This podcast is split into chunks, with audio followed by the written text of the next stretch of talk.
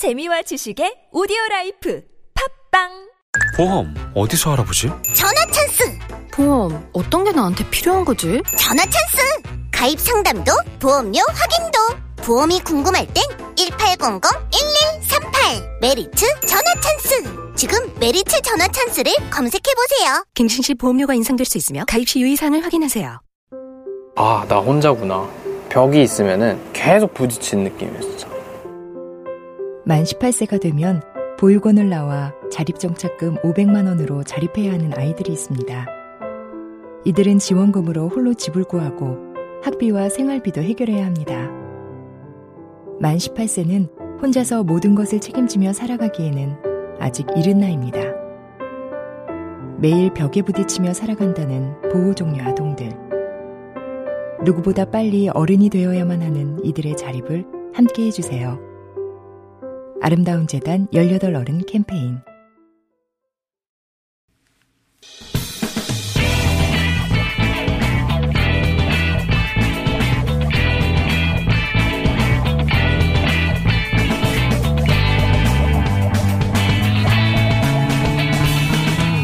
김어준의 뉴스 공장.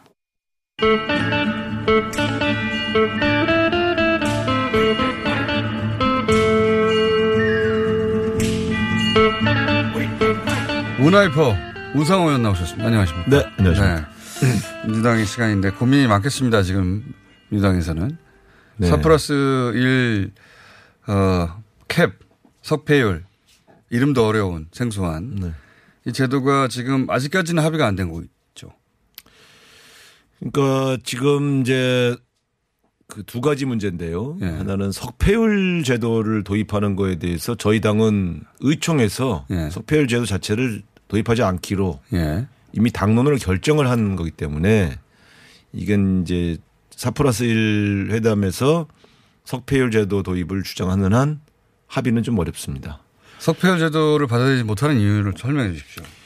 이 일단 국민들이 볼 때 지역구에서 낙선한 국회의원을 비례대표로 구제한다. 예. 이런 제도는 저는 그 우리 국민들이 찬성할 리가 없다. 예. 이런 제도가 도입되면 제일 좋은 사람이 이제 저 같은 사람 아닙니까? 중진 소위 네. 이름이 많이 알려진 예, 많이 예. 알려져서 뭐 근소한 차이로 질 수밖에 네. 지더라도 근소한 차이로 질, 수, 질 수밖에 없는 사람들. 그러니까 이렇게 되면 이만큼 석패율 제도를 도입한 만큼 비례대표 의원이 줄어드는 겁니다, 사실은. 예. 사실은 지역구 의원이 들어가는 거거든요. 예. 그러니까 비례대표가 축소시키는 건데 우리가 비례대표를 늘려서 연동형으로 더 늘리려고 하는 제도를 도입하는 걸 개혁이라고 하면서 왜 군소 야당들이 이 비례대표 자리에 지역구 출신들을 넣으려고 현안이 돼 있는지를 예. 도저히 우리는 받아들일 수가 없다. 전 개혁이 아니다. 그리고 이제 더군다나 이게 그 원내대표끼리 협상을 하던 겨- 차에 예. 이제 당 대표들이 모여서 합의문을 발표해 버렸지 않습니까? 예, 예. 손학규, 정동영, 심상정. 이렇게 되면 이제 원내 정당끼리 원내 대표끼리 하던 협상력이 급격히 위축되는 거죠. 이제는 당 대표들끼리 협상을 하지 않는 한 협상이 어려운 거죠. 그러니까 지금은 원내 대표들과 수석들이 하지만 당 대표들이 모여서 아 그건 안 받아 그러면 끝 아닙니까? 근데 지난주에 정의당도 그렇고 원내대표가 정권을 위임받아서 협상 임하겠다고 했는데도 잘 안 되잖아요. 당 대표끼리 이미 합의문을 발표했는데 예. 원내 대표가 당 대표들 합의를 어기는 합의를 할 수가 있습니까? 하여튼 석패율에 딱 걸려. 그러니까 우리가 이런 겁니다. 한교안 대표가 딱 농성 들어가는 순간 자유한국당과 협상이 불가능했지 않습니까? 원내 대표 들어서 협상할 수가 없다. 그러니까 이게 지금 뭐냐면 각 당의 이 야당들 당 대표들이 문제예요. 지금 제가 볼 땐. 이 협상을 다 막고 있어요. 그래서 이렇게 가면 민주당으로서는 이제 더 이상 인내하기 어렵다. 연말 안에 다 끝내야 되는데 네. 인사청문회도 있는데. 아 지금 뭐 지금 사실 각 당이 총선 체제 정비가 너무 늦어지고 있어요. 그래서 저희가 볼 때는 지금 이 법이 통과되어야 선거구 획정위원회가 열려서 예. 선거구 획정위원회가 한 달 정도 걸립니다. 빨라야. 그럼 지금 예비 후보로 등록하신 분들은 자기 지역구가 확정되지 않은 상태에서 띠를 메고 다니는 거예요.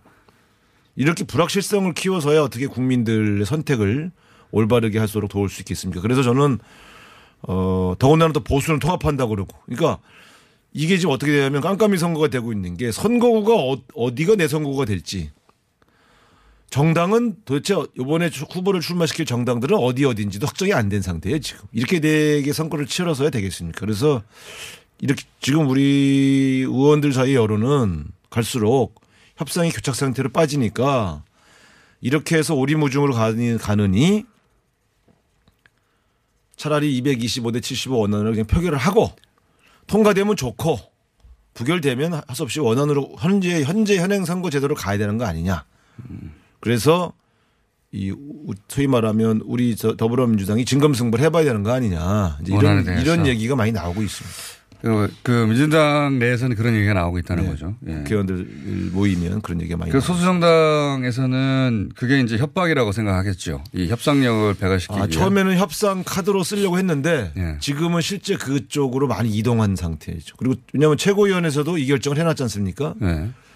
어, 지금 의원들과 지지자들이 상당수가 아니 이건 자유한국당하고도 협상이 안 되고 사프라시스도 안 되고 이럴 바에는 그리고 계속 선거구제가 누더기가 되면서 욕을 먹으니 이럴 바에는 저 225대 75 선거제 안과 어, 혀- 원안대로 공수처 안을 그냥 아예 국회 본회의 표결에 붙여서 가부를 보자. 그리고 그 평가로 총선을 맞이하자. 이게 맞는 거 아니냐. 이런 얘기가 이제 의견이 높아졌다. 이 말씀입니다. 그러다가 다 날아가면 어떡합니까? 21대에서 또 해야죠. 21대 다시 한다. 아니, 그러니까 저희는 어차피 지금 20대에서 못하는 거 아니냐는 비관론이 커지고 있다. 아, 점점 네. 예. 석표는 뭐한 세석에서 아홉 석까지 얘기가 나오던데 그게 세석이냐 아홉 석이냐 문제가 아니라 어, 거기 서 해결이 안 되고 계속 머물러 있다가 시간은 계속 흘러가고 원래 저희 당이 석패율이 당론일 때는 네. 지역주의 극복을 위해 사자고 했습니다. 호남에서 사실은 그 당시 적용, 자유한국당. 적용 은 영호남만 예. 하는 겁니다. 예, 그렇죠. 지역주의가 심한 영호남. 왜냐하면 특정 지역에서 특정 당이 거의 100% 의석을 독식하고 다른 당은 한 석도 얻지 못하는 거는 세계사적으로 유례가 없는 지역주의이기 때문에 그걸 깨보자고 그 지역주의를 거죠. 돌파하기 위해서 석패율 제도 도입을 주장한 건데 그럴 때 적용, 적용 지역을 영호남으로 국한했거든요. 예. 표현은 지역주의가 아, 극심한 지역. 예. 그래갖고 아니면 특정 당의 독식이 뭐몇 퍼센트 이상인 예. 지역 이런 식으로 이렇게 규정을 하기로 되어 있는데 이걸 지금 저 야당들은 수도권까지 확대하자는 거 아닙니까? 예. 서울에 무슨 지역주의가 있습니까? 그 석표율이 영남, 호남, 충청 어, 저 주민들이 20%씩 골고루 살고 있는 이 이 저 서울이 무슨 지역주의 돌파를 위해서 석패율을 도입해야 됩니까? 그러니까 저는 뭐 안 맞잖아요. 그러니까 석패율을 예를 들어 지역주의가 극심한 지역에 제한적으로 도입하자 그러면 저희가 왜 반대하겠습니까? 저희 당론인데.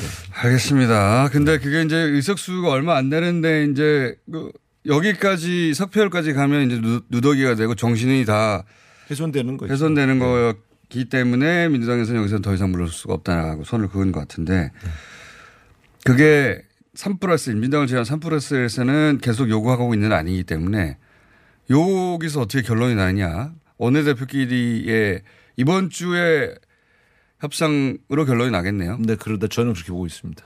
연초까지 간다 하더라도 합의해놓고 연, 처리를 연초에 하는 것이지 지금 뭐 무한정 들여놓으면 이제 선거를 치를 수가 없어요. 그렇죠. 지금 4월 15일인데 따지고 보면 넉 달이 안 남았습니다 이제. 네.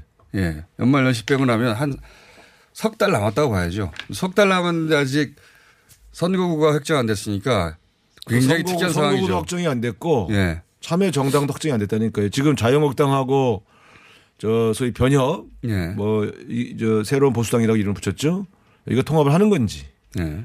혹은 비례한국당이 나오느냐. 그, 그 유승민 대, 표 계가 나오면 손학규 대표 쪽하고 대한, 대한신당하고 통합을 하는 건지 예. 모든 게 불투명하잖아요.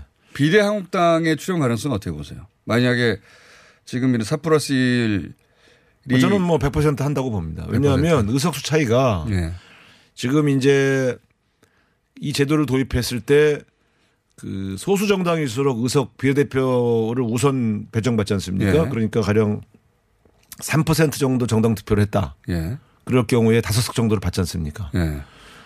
다섯 석이 적습니까? 다섯 석 엄청나게 큰 거죠. 어이구 엄청 큰 거죠. 지금 정의당이 여섯 석 아닙니까? 예. 그러니까 그 제가 볼 때는 그 그렇기 때문에 어, 위성 정당을 하나 만들어서 예. 다, 다섯 석에서 일곱 석 정도를 얻으면 통합하면 어마어마하게 큰 정당이 되죠.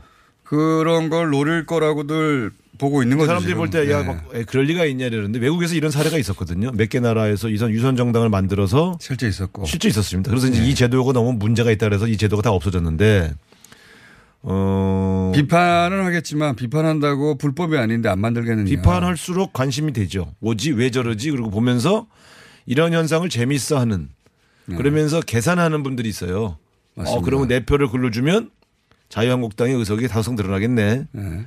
그러면 이건 이, 이 제도는 더불어민주당의 작전이니까 내가 이걸 대항해야지. 이렇게 생각하고 그쪽으로 가실 분들이 꽤 있을 수 있죠. 정치가 희화화되는 거죠, 결과까지.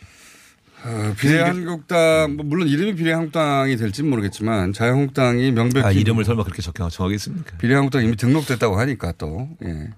한국 비례당이 만들 수도 있죠. 그- 그건 뭐 그쪽에서 고민할 일이긴 한데 네. 어, 이게 일단 불법은 아니기 때문에 그리고 그게 의석수를 늘릴 수 있다고 생각하면 처음에는 자유한국당 의원들도 그런 얘기를 때 같이 웃었거든요. 예. 예. 근데 지금 굉장히 진지한 것 외국 같아요. 사례를 보더니 어 진짜 있었네. 그리고 실제 검토를 하는 걸로 알고 있습니다. 그뭐 물론 그- 협박용이기도 합니다. 한번 한쪽은 예. 그러나 실제로는 만일을 대비해서 케이스를 검토해 두자는 쪽까지 있다고 들었습니다. 엑셀에 넣어서 이제 쭉 포- 표를 뽑아보겠죠. 음, 시뮬레이션은 뭐 계속 하고 해보고 있는데 그렇죠. 실제로 의석 의석이 적절하게 비례대표 저 정당 득표를 분배만 할 수 있다면 의석수가 확대되는 것은 틀림없습니다. 그, 그 숫자로는 틀림없어요. 네, 예. 군소 정당을 보호하기 위한 연동형 비례대표제이기 때문에 그렇습니다.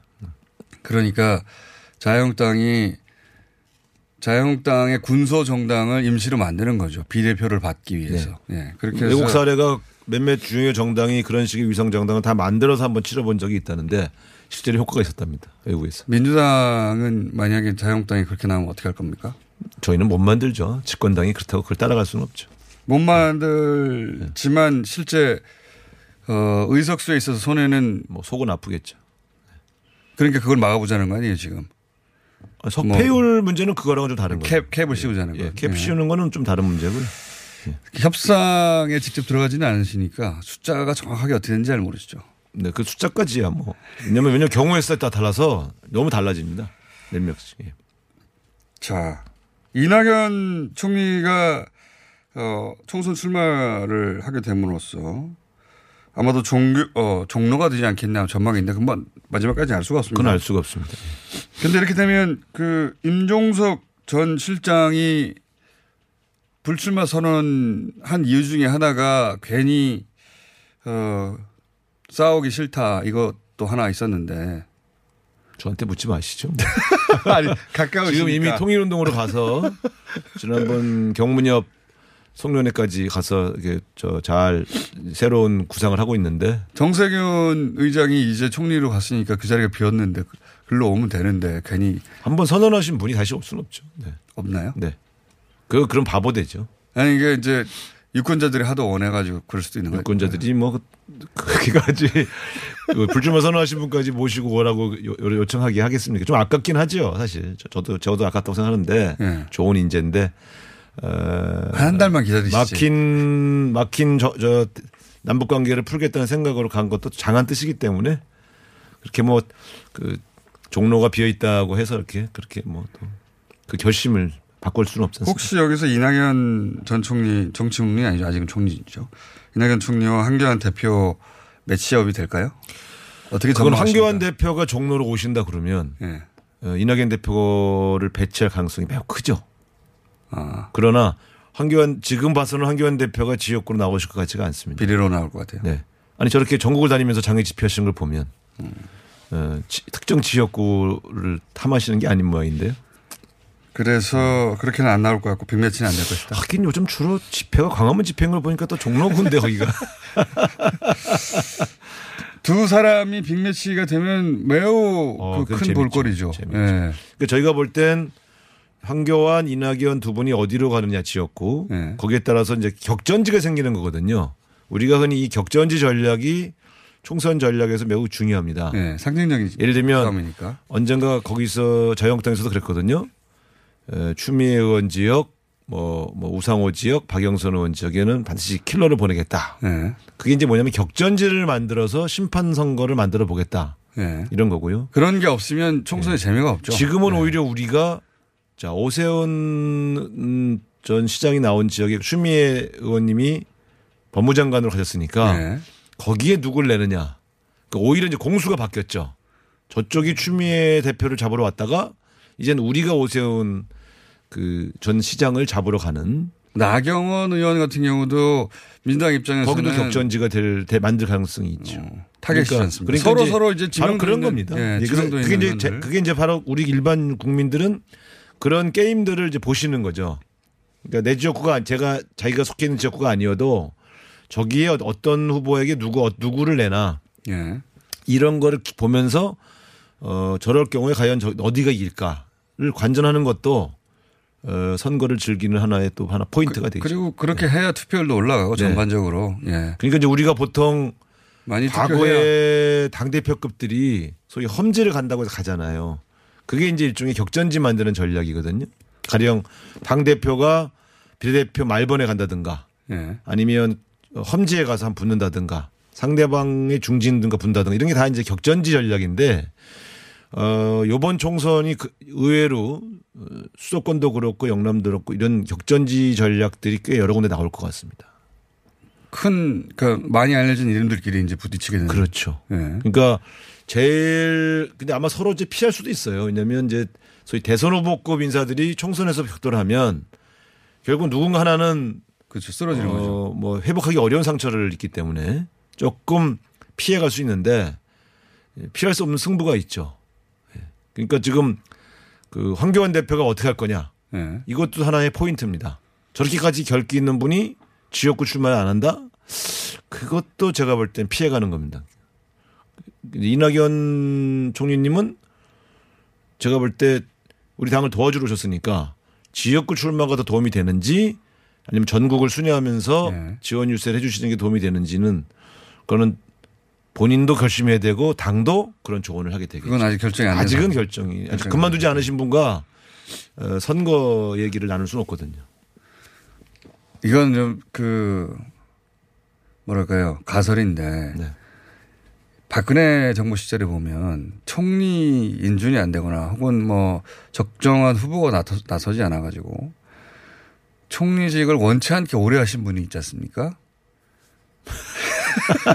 근데 저는 갑자기 걱정이 되는 게 이낙연 총리 같은 경우에 네. 어쨌든 새로운 그 정세균 전 의장 총리 후보자가 네. 지명된 지명자가 인준을 통과해야 되는데 아. 야당 입장에서 네. 총선 직전이라 그렇지 않아도 네. 총리 인전이 되지 않도록 온갖 노력을 다할 거 아니겠습니까? 아 근데 그건 또 그렇게 어렵지 않은 것이요.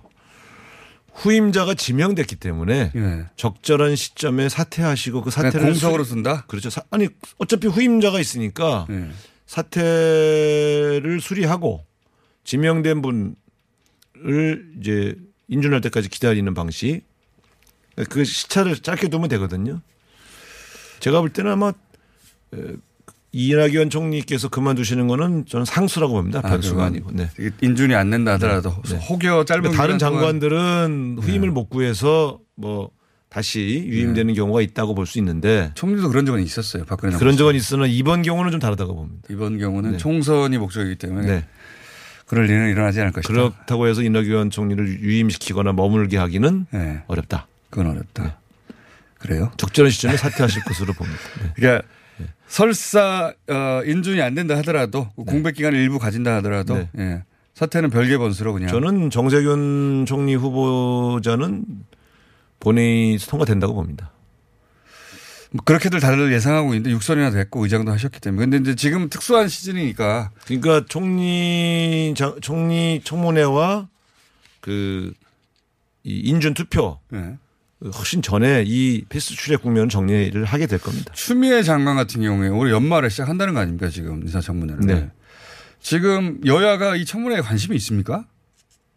아, 솔직히 말씀드리면 지도부들은 지도부들은 관심이 있죠. 예. 한쪽은 낙마시킬 건을 찾아야 되고 예. 한쪽은 방어를 해야 되니까 대다수의 의원들은 지역구에 관심이 가 있습니다. 자기 운명이 걸려 있는데 지금 네, 자기 자기 선거로 다니라 정신 없고 요 청문위원으로 활동해야 될 분들만 차출돼서 이제 그 활동을 준비하시겠죠.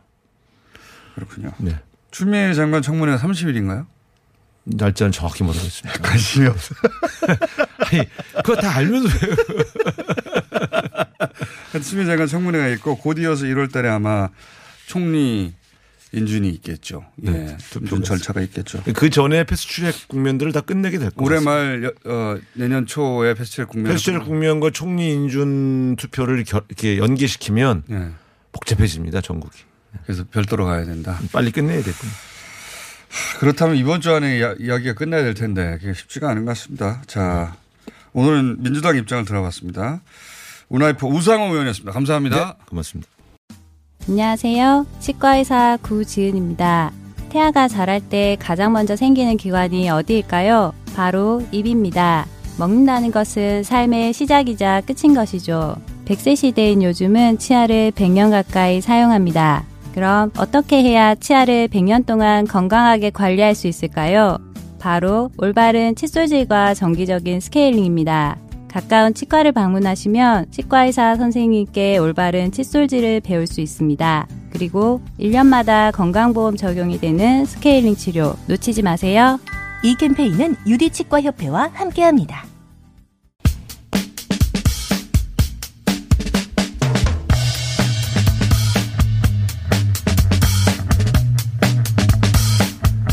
자, 양신장 트리오의 시간입니다.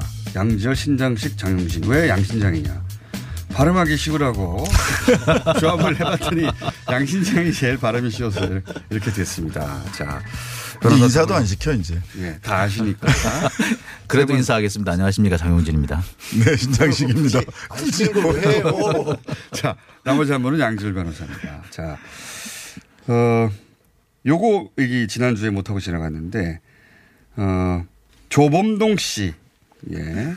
오촌 조카 엄청 많이 거론된 이름이었는데 최근 한 달 이상 거의 거론되지 않고 있는 이름. 사모펀드 의혹의 핵심이죠. 조범동 씨 재판 1심 재판이 1차 공판이 지난주 있었어요. 네, 지난 16일 날 열렸습니다. 있었는데 거의 어떤 언론도 제대로 다루지 않아 가지고 쓱 지나갔거든요. 여기 한 군데 다른 데 있잖아요. 예, 네. 아주경제에서 다뤘습니다. 네, 저희 후배가 들어가서 열심히 네. 취재하고 뭐 왔습니다. 다른 언론에서는 다른 거는 어, 정경심 교수가 공범으로 공소장 변경이 됐다. 딱 예. 그것만 다뤘죠. 마치 죄가 더 가, 가중됐다는 느낌인데 실제로는 그런 내용이 아니고 이 조범동 씨의 오천 조카 조범동 씨의 재판은 결국은 지금 현재 정경심 교수의 어, 아직도 종, 그 준비 기일이에요. 네, 그렇습니다. 본 공판 시작이 안 돼서 아직도 준비 기일인데 아직도 준비만 하고 있는 겁니다. 그것도 제, 그 표창장 관련한 준비만 하고 있는 건데 예. 요 다음이 이제 이 사모펀드 얘기를 하겠죠. 어떻게 보면 가장 핵심적인 혐의일 수도 그러니까요. 있습니다. 그 앞서서 조범동 씨의 재판이 진행되고 있으니까 이 재판이 어떻게 진행되는지를 보면 요 정경심 교수 재판이 그 다음에 어떻게 진행될지 가늠해 볼 수 있는데 이 조범동 씨 재판이 1차 공판에서 굉장히 특이한 장면들이 많이 나왔다면서요. 네. 예. 이 조범동 씨하고 지금 정경심 교수가 일단 공범 관계인 걸로 지금 공소장이 돼 있기 때문에 그렇죠. 이 조범동 씨 재판에서 나오는 여러 가지 얘기들은 그대로 지금 증거로 쓰일 수가 있습니다. 정경심 씨 재판에. 근데 여기에서 지금 어 조범동 씨 재판에서 이제 증인들이 여러 명이 출석을 해가지고 진술을 했어요. 이 증인들이 전부 다 사실은 검찰 측 증인, 그러니까 검찰 쪽에 유리한 말을 해주기 위해서 부른 증인들이거든요. 그렇죠. 그런데 이분들이 검찰이 생각했던 그 내용과는 전혀 다른 얘기들을 하기 시작합니다. 그 예를 들어서 가서 증언을 하는데 그렇습니다. 판사가 불러서 이제 조서를 이렇게 썼는데 실제 이제 질문을 하는 거 아닙니까? 음. 그렇죠. 예. 가장 핵심적인 질문이 뭐였느냐면 이 조범동 씨가 코링크 혹은 WFM의 실소유자냐 아니냐 부분이었는데 그 유명한 코링크 실소유자. 자, 이 자리에서도 우리가 참 몇 번을 얘기를 했던 부분인데요. 예. 이 부분에 대해서 그동안 검찰이 가장 핵심적인 진술자라고 생각했던 사람이 어, 최모 씨라는 사람인데요. 예. WFM의 직원이자 뭐 공시 담당 직원으로 돼 있는데 예. 이분한테 묻습니다. 조범동 씨가 실소유자가 맞느냐라고 예. 얘기하니까 이분이 그렇게 얘기해요. 어, WFM에는 뭐 이모 대표도 있고 김모 부사장도 있고 이 사람들이 공동 대표긴 한데 내가 조범동 씨한테는 결제를 받은 적이 없다. 그러니까 실소유주냐의 질문에 대해서 자기 위치에서 실소유주라면 내가 결제를 받았어야 할 텐데 결제를 받은 적이 없다는 이야기는 우회적으로 실소유주로 나는 느낀 적이 없다 뭐 이런 거네요. 그죠? 그렇죠. 이제 네. 이제 이러니까 검찰이 당황합니다. 아니 당신 전에 와가지고 어? 조범동이 실소유자 맞다네 맞다고 그러지 않았어요. 라고 취지의 진술을 하지 예, 않았느냐. 화났느냐. 이러니까 이제 그때 이제 최 이최 씨가 그런 얘기를 해요. 사실 처음 내가 네. 검찰에 출석할 때는 조범동 씨가 실소유자인 줄 알았다. 그때 언론 보도나 네. 이런 걸 보고 그리고 자, 자기가 알고 있는 자료도 있고 네. 그랬는데 막상 가서 검찰 수사를 받으면서 검찰한테서 이런저런 질문을 받다 보니까 어 그러면 조범동이 실소유자가 아닌데? 라는 생각을 하게 됐다. 거꾸로. 라는 얘기를 하- 하게 되죠. 거꾸로. 네. 아, 이거 초, 초기 언론 보도나 표면적인 것만 보다가 봤을 때는 실소유주인 줄 알았는데 네. 이제 검찰 수사를 받을 때 조사를 받았겠죠. 참고인으로 와서 조사를 받을 때 이거 아니야 저거 아니야 자기가 몰랐던 자료들을 제시하는데 그걸 보다가 이번엔 공시 담당이니까 그쪽 분야의 전문가 아닙니까? 그렇죠. 그쪽 분야의 전문가죠. 그렇다면 실소유주가 아닌데? 네. 라고 그 얘기를 생각이 한 됐다. 겁니다. 네. 근데 이제 이렇게 되면 이 첫 단추가 무너지는 건데요. 그 이렇게 되면 이제 허위 공시 등의 자본시장법 위반 문제, 그 다음에 미공개 정보 이용. 그 미공개 정보 이용 관련해 가지고는 정경심 교수 공소장에 보면 어느 한식당에서 조범동과 정경심 네. 교수와 누가 누가 모여서 미공개 정보를 받고 바로 그 자리에서 전화를 해서 차명으로 뭘 샀다. 네. 뭐 이런 얘기들이 쭉 나오거든요. 이게 다 전제가 전제가 무너져 버리는 거예요. 실소유주여야지 시- 진짜 주인이어야지 이런 법이 적용이 되는 건데. 네, 그런 이게 거죠. 지금 검찰이 상당히 다급했던 것 같아요. 그래서 이날 이, 이- 그 증인 신문하는 과정에서 약간의 유도성 질문도 막 해요. 여기 이제 아. 증인으로 등장한 사람 중에 인턴 직원 김모 씨라는 사람이 있는데요. 네. 이 사람은 사실 인턴 직원이니까 뭘 알겠습니까? 전혀 모르죠. 이분을 불렀대요. 네. 글쎄요. 왜 그- 그래서 이제 검찰이 자꾸 이제 묻습니다. 근데 인턴 직원은 저는 잘 모르는데요. 그렇겠죠. 저잘 인턴 모르는데요라고. 얘기를 해요. 그러니까 네. 나중에 검찰이 뭐라고 얘기하냐면 아니 정경심 씨가 어? 조범동 씨랑 만나가지고 어느 한식집에 갔다. 그렇다면은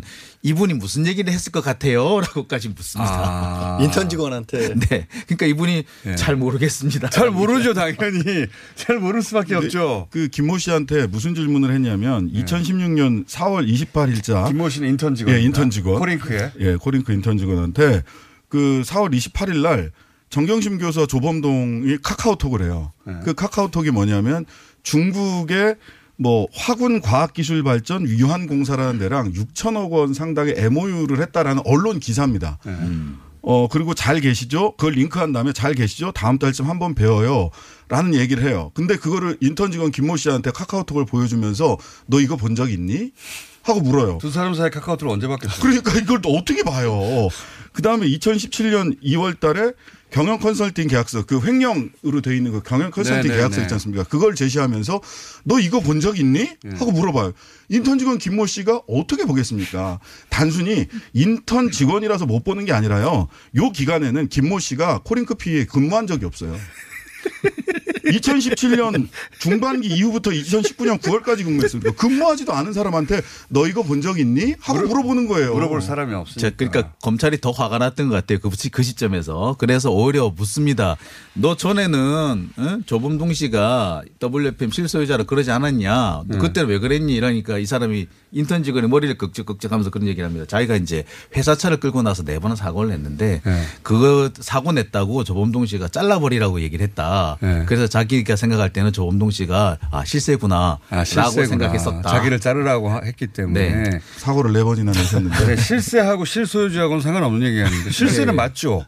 그렇죠. 실력 있는 영향력을 끼칠 수 있는 사람인 거하고 회사의 주인하고는 다른 얘기잖아요. 그러니까 네. 재판이 아주 허탈하게 진행되고 있었던 거죠. 되게 황당한 게 이제 첫 공판 같은 경우에 포문을 연다라고 시작하잖아요. 좀 결정차들이 그렇죠. 나와줘야 되거든요. 검찰 쪽 증인들이 네. 유리한 걸 쫙 깔아줘야 그러고 나서. 그 다음부터 뭔가를 풀어나가야 되는데 여기서부터 틀이 깨졌다는 거고 이게 그때 돌아보시면 정윤식 교수 관련된 사건을 세 가지 부류로 나누잖아요. 첫째가 자녀와 관련된 부분, 네. 입시 부정과 관련된 의혹이고 두 번째가 사모펀드 관련된 의혹인데 사실 조국 당시에 지명됐을 때부터 처음 나왔던 부분이 뭔가 불법적인 투자들이 많이 있었을 것이다. 그리고 거기에는 민정수석의 권위를 이용할 것이다. 권력형 범죄가 권력형 있었을 범죄가 것이다. 있었을 있었을 것이다. 것이다. 그렇기 때문에 우리는 조 전 장관의 임명이라든가 이걸 반대하는 입장이고 그리고 네. 수사를 강도 높게 특수부를 투입해서 할 수밖에 없었다라는 건데 사실 자녀 입시 부정만 가지고 수사 그렇게 대대적으로 못 하잖아요. 그렇죠. 사모펀드를 본 거죠. 근데 사모펀드를. 여기서 뭐가 아무것도 처음부터 안 나왔다라는 건 수사 명분 자체가 깨져버린 거예요.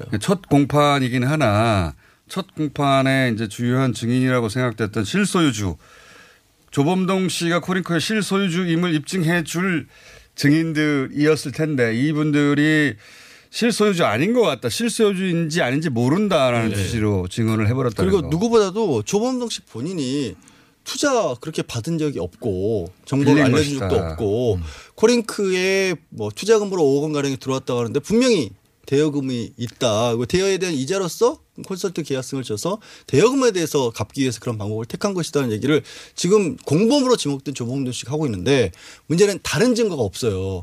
그러니까 검찰 입장에서 검찰은 그거를 투자한 거로 보잖아요. 그렇죠. 근데 거기에 대여 계약서로 돼 있는 거 외에 다른 계약 증거가 없으니까 정경심 교수 측에서는 증거를 입장으로 어, 증거 중심으로 보면 정경심 교수 측이 굉장히 유리해지는 그러니까. 정경심. 교수 측에서는 이거 국어 왜 해석을 검찰에 자꾸 다르게 하느냐 대여금이라고 되어 있는데 왜 자꾸 투자로 하느냐를 반대 증거를 내기 위해서 증인신문을 했는데 깨진 거죠 처음부터. 그러니까 이건 이제 업무상 횡령이라고 지금까지 네. 얘기했던 거 업무상 횡령이라고 돼 있는데 실제로 민사적으로 보면 이게 대여금이냐 투자금이냐와 관련된 이야기들이 쭉 있는데요. 수익 발생이 확실하고 원금 보장 이 예. 확실하고 원금 심지어 돌려주기도 했어요. 예. 그다음에 매달 정기적으로 돈이 들어와요. 음, 그러면 민사적으로 보면 이건 전 대여금으로 판결 받을 게 너무 명확해 보여요. 네. 다만 그렇다면 이게 횡령이 되려면 조범동이 실질적 실질 소유주라고 했는데 지금 보니까 진술에서 다 실질 소유주가 아니래. 그렇죠. 누구한테 보, 그 보고했냐고 하니까 이모 대표와 김모 부사장한테 했대요. 그러면은 결과적으로 이모 대표와 김모 네. 익성에. 부사장이 예. 이 사람이 검찰에서 어떻게 진술했고 네. 법정에 나와서 어떻게 진술할 거냐에 따라서 이 횡령권은 굉장히 달라지게 될 것이다. 익성의 책임이 될 수 있는 거죠. 예. 예. 그러니까 결국은 이 사건이 전부 다 그 진술로 지은 집이에요. 그러니까 카드로 지은 집인데 맨 밑에 카드가 지금 흔들리고 있는 거예요. 한꺼번에 다, 다 넘어갈 수 있어요, 이거. 자, 요 사안은 여기까지 하겠는데 그러니까 요지는 그렇습니다. 조범동 씨가 실소유주여야 나머지 범죄들이 구성이 되는데 그렇죠. 예. 실소유주 부분이 검찰 측 증인에 의해서 흔들리고 있고 예. 그리고 이 결과는 고스란히 정경심 교수 재판으로 옮겨져서 여기 나온 증인들 혹은 조범동 씨가 정경심 씨의 교수의 공판에 불려 나올 것이다 아마도. 그렇죠. 예. 조범동 씨는 이미 증인 채택을 했습니다. 그러니까요. 예. 누구 말 맞다나 이게 뭐 카드 돌려막기란 말이 있는데 지금 검찰의 수사나 재판하는 과정은 진술, 진술 돌려막기다 돌려막기. 이렇게 하고 있어요. 그래서 지금 아마 이게 어디 한 군데에서 구멍이 나기 시작하면은 걷잡을 수 없이 무너질 거다 이런 지적 나옵니다. 근데 이제 정경심 교수의 4차 공판이 아니라 준비 기일. 네. 준비 기일이 이렇게 길게 늘어진 건 처음 보는 것 같은데 어쨌든 준비 기일 에서 다투고 있는 건 아직도 표창장입니다. 그렇습니다. 아직도. 아직도 표창장. 아직도 표창장이고 원래 이 준비 기일은 하루 이틀 하고 끝나는 거거든요, 보통. 지금 뭐 한 달 넘게. 한 달 넘게. 내년까지 또 하는 거 아니에요? 구속 기간 다 게- 지나가겠어. 준비만 하다가. 원래는 그나마 3차까지 표창장 정리하고 네. 4차부터는 사모펀드 얘기하자 했는데 다시 했는데 또. 검찰이 다시 표창장을 들고 나온 거죠. 네. 정말로 이해가 안 되는 게 원래 이제 일정 정하고 뭐 정, 쟁점 정리하는 거잖아요. 그러고 난몇 다음에 명이나 예. 부를지 정하고. 그 다음에 이제 거기서 결, 그 자기 주장이 채택이 안 되더라도 일단 재판을 진행해 가면서 다시 주장을 해가지고 다시 요구를 받아내기도 하더라고요. 그러니까 굳이 싸울 필요가 없는 건데 글쎄 왜 이렇게 싸우는지 이건 사실 결국에도 보자면은 이 사실은 이 법정을 전쟁터화해서 그러니까 여론 전쟁터화하자는 게 아닌가라는 재판부가 편파적이니까 기피 신청을 하거나 혹은 재판부가 어떤 결론을 내면 다 편파적이어서 저렇게 낸 것이다. 검찰이 수사를 잘못한 게 아니라 이런 프레임을 만들어 놓고 싶은 거죠. 그래요. 결국 이제 4차 공판 준비 기일에서 벌어졌던 일이 뭐 뉴스에서 보신 분들도 있겠지만 3차 공판 준비 기일에서 이제 검찰에서 뭐 공소장 변경 왜 안 오냐, 왜 안 해주느냐라는 걸 강력하게 항의도 했었고 그래서 자꾸 일어나서 얘기하려고 그러니까 뭐 재판장이 자꾸 그럼 뭐 퇴정 얘기까지 퇴정시킬 수도 있다라는 얘기까지 나왔는데 그런데 거기에 이제 주된 얘기가 공판 조서에 보니까 특별히 관계자들이 이의를 제기하지 않았다는 식으로만 기재가 됐다. 네. 그걸 비롯해서 이제 공소장 변경을 안 해- 해줘야 하는 이유를 한 30페이지 넘게끔 검찰에서 의견서를 낸 거예요. 4차 공판 기일에서는 그 의견서를 또 그냥 서류로 낸 걸로만으로도 부족하고. 그건 이미 재판부가 그 가지고 있는데. 재판부가 다 읽었는데 읽었는데. 읽었는데 그거를 재판부가 읽으라고 보낸 게 아니라 여그 국민들을 향해 보낸 거나 마찬가지였던 게 이제 근데 그거를 그래서 국민들 향해 보낸 거니까 일어나서 읽어야겠다 그렇죠. 하니까 네. 재판부에서 이거 나 다 읽어봤다. 나한테 보내는 건데 나가 읽으면 어, 되지 왜왜 그걸 읽을. 필요 있냐. 근데 여기서 두 가지가 문제가 그러면서 검찰에서는 얘기를 한 게 언론에 보도된 게 우리는 공판 중심주의고 구두 변론주의인데 왜 법정에서 말을 못하게 하느냐라는 거 강력하게 얘기를 했는데 두 가지 이유에서 되게 좀 이게 납득이 안 가는 게 첫 번째는 여기는 공개 재판이 아니고 공판 준비 기일이잖아요. 네. 준비 기일. 여기는 피고도 안 나와요. 그 피고인도 안 나오고 원래는 여기 방청객이 있는 자리도 아니에요. 맞아요. 그러니까 그냥 이게 일정 정하는 자리인데 그걸 뭘 굳이 아, 의견서를 낸 거를 굳이 변호사하고 검사만 나오면 되는 거거든 원래. 그리고 그래 가지고 자 증거는 이걸로 합시다. 서로 이게 합의만 하면 되는 건데. 그걸 왜 내가 일어나서 읽어야 된다고 하냐? 그 기자들이 많이 왔으니까. 그두 두 번째가 기자들이 많이 왔으니까. 공판 중심주의라는 거는 원래 뭐냐면 아까 우리 이제 조범동 씨 재판에 관한 얘기하고 있었잖아요. 검찰에 나가서 말했던 진술의 서류가 아니라 나와서 불러보면 다른 얘기를 할 수가 있으니까 직접 나와서 판사 있는 데서 들어보겠다는 거고 그거는 예를, 예를 들어 조범용 씨를 직접 부르겠다는 네, 거죠. 피고인이나 증인들 얘기 들어보겠다는 거지. 검사가 뭐 할 말이 있으면 언제든지 할 수 있는데 그걸 굳이 공판 중심주의라는 얘기까지 써가면서 반박을 했는지. 그러니까 자기들이 진술권이 부인됐다 뭐 이렇게 얘기를 하는데요. 공판 준비기일에는 검사의 진술권이라는 게 존재하지 않습니다. 공판 준비기일은 판사 판사의 날이에요. 판사의 날. 쟁점 정리하고 심리 방법 결정하는 날이라서 판사는 명령하고 변호사와 검사는 협력 의무만 있는 날이에요. 검사 어떻게 수사를 한 거야. 변호사는 어떻게 방어할 거야. 이거 접점을 만드는 날이거든요. 그렇죠. 몰라도 돼요.